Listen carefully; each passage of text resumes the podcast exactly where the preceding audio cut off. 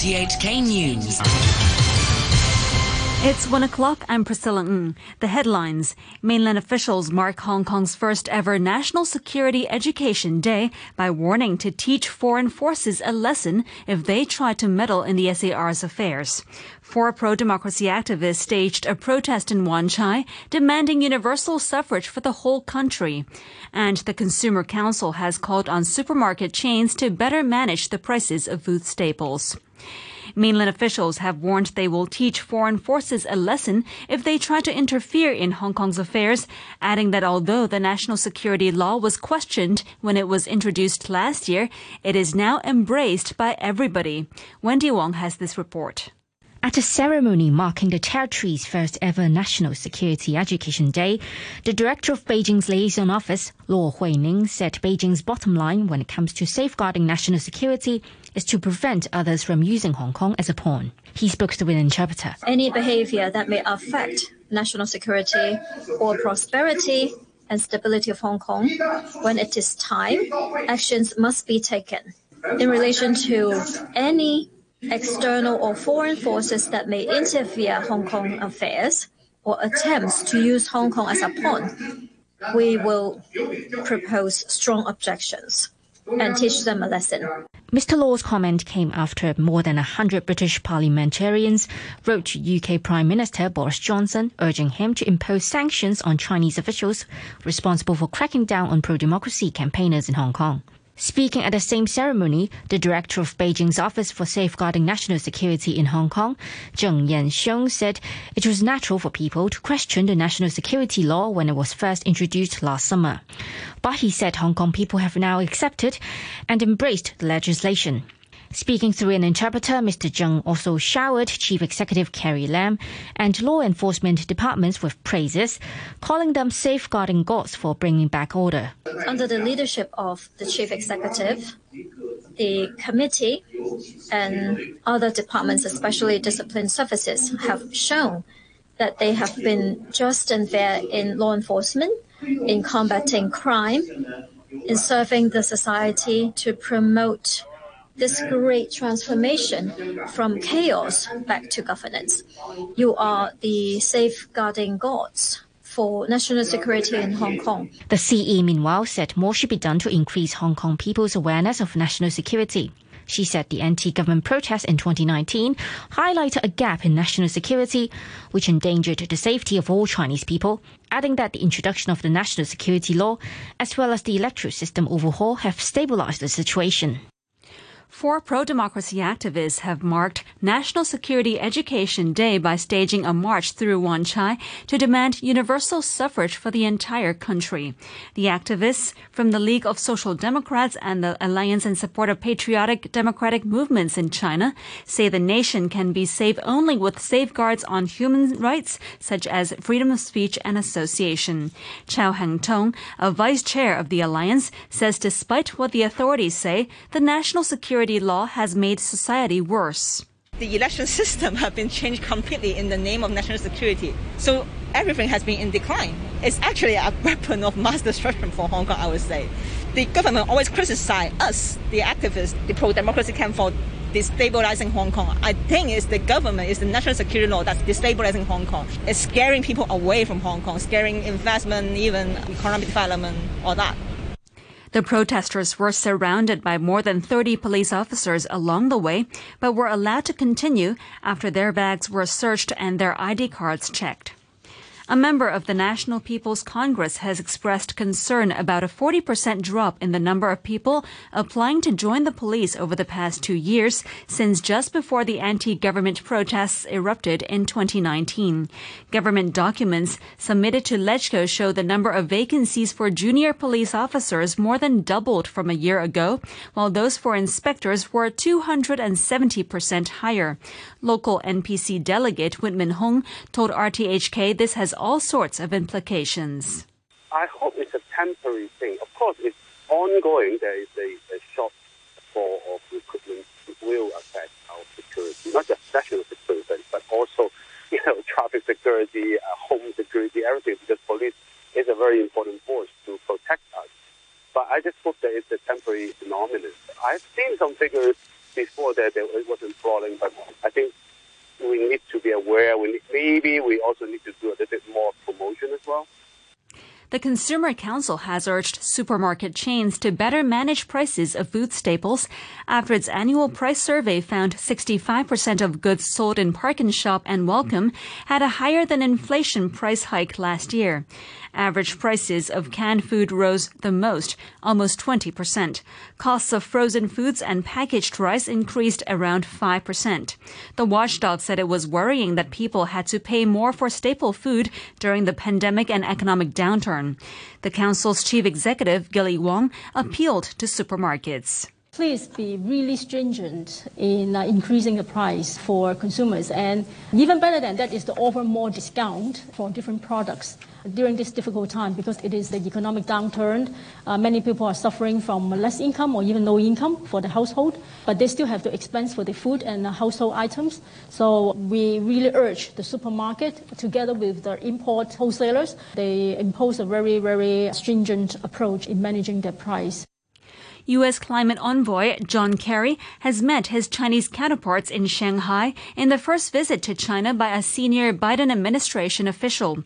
They're expected to hold closed-door talks on environmental challenges and the upcoming U N-led climate talks to be held in Glasgow at the end of the year. President Xi Jinping is yet to confirm if he will attend the summit. A report in today's state mouthpiece, The Global Times, said China now shouldered the responsibility of global climate governance and would not be part of a U S-centered climate campaign. Taiwan President Tsai Ing-wen has told a visiting delegation of former senior U S officials that China's military activities threaten regional peace and stability. She said Taiwan looked forward to resuming trade talks with the United States as soon as possible. For his part, former U S Senator Chris Dodd said the Biden administration would support Taiwan's self-defense. President Biden says the U S will begin its fi- his final military withdrawal from Afghanistan next month. Mister Biden said his goal was for the pullout to be completed by the twentieth anniversary of the September eleventh terror attacks.